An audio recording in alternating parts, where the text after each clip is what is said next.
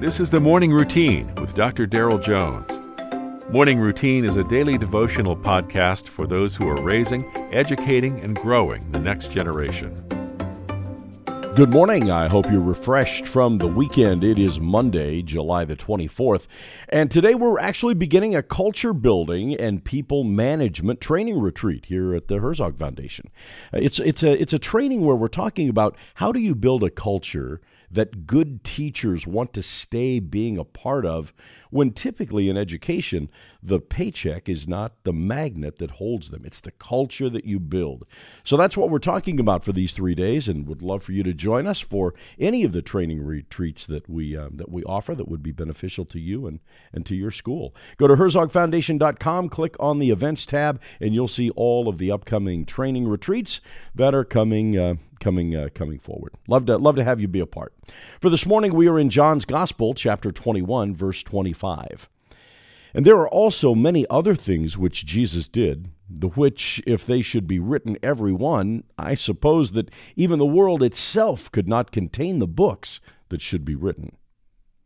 It's easy to minimalize or miss the impact of Jesus while he walked on the earth for 33 years or so. Dr. James Allen, in his epic poem, One Solitary Life, noted that Jesus Christ never traveled more than 200 miles from the place he was born. What's staggering is that Jesus touched huge populations of people that needed a personal encounter with him. Before the Sermon on the Mount begins in Matthew chapter 5, we read that large crowds from Galilee, the Decapolis, Jerusalem, Judea, and the region across the Jordan followed him. And when you put together the combined population of these cities, you begin to realize how extensive Jesus' ministry really was. In John's Gospel, consider the fact that the number of good works that Jesus did was considered by John to be innumerable, without number. Fast forward to today, and Jesus is still touching lives. He's still healing, still impacting millions of people after more than 2,000 years from his time on earth. John's correct. Books cannot contain the work of God because the work of God continues to be printed every single day on the pages of our lives. We need to recognize that there are those who are not close to the Lord, but they're reading us. So, in lieu of all that Jesus has done, is doing, and will do in your life, make it a point to declare to others the glory of our Lord and Savior Jesus Christ.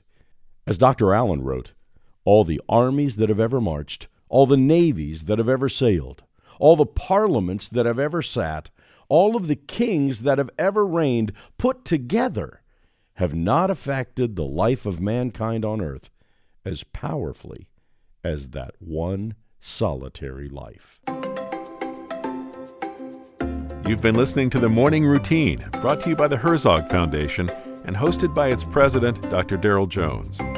For more information, please visit herzogfoundation.com. To receive the morning routine as a daily email, sign up at morningroutinepodcast.com. See you in the morning.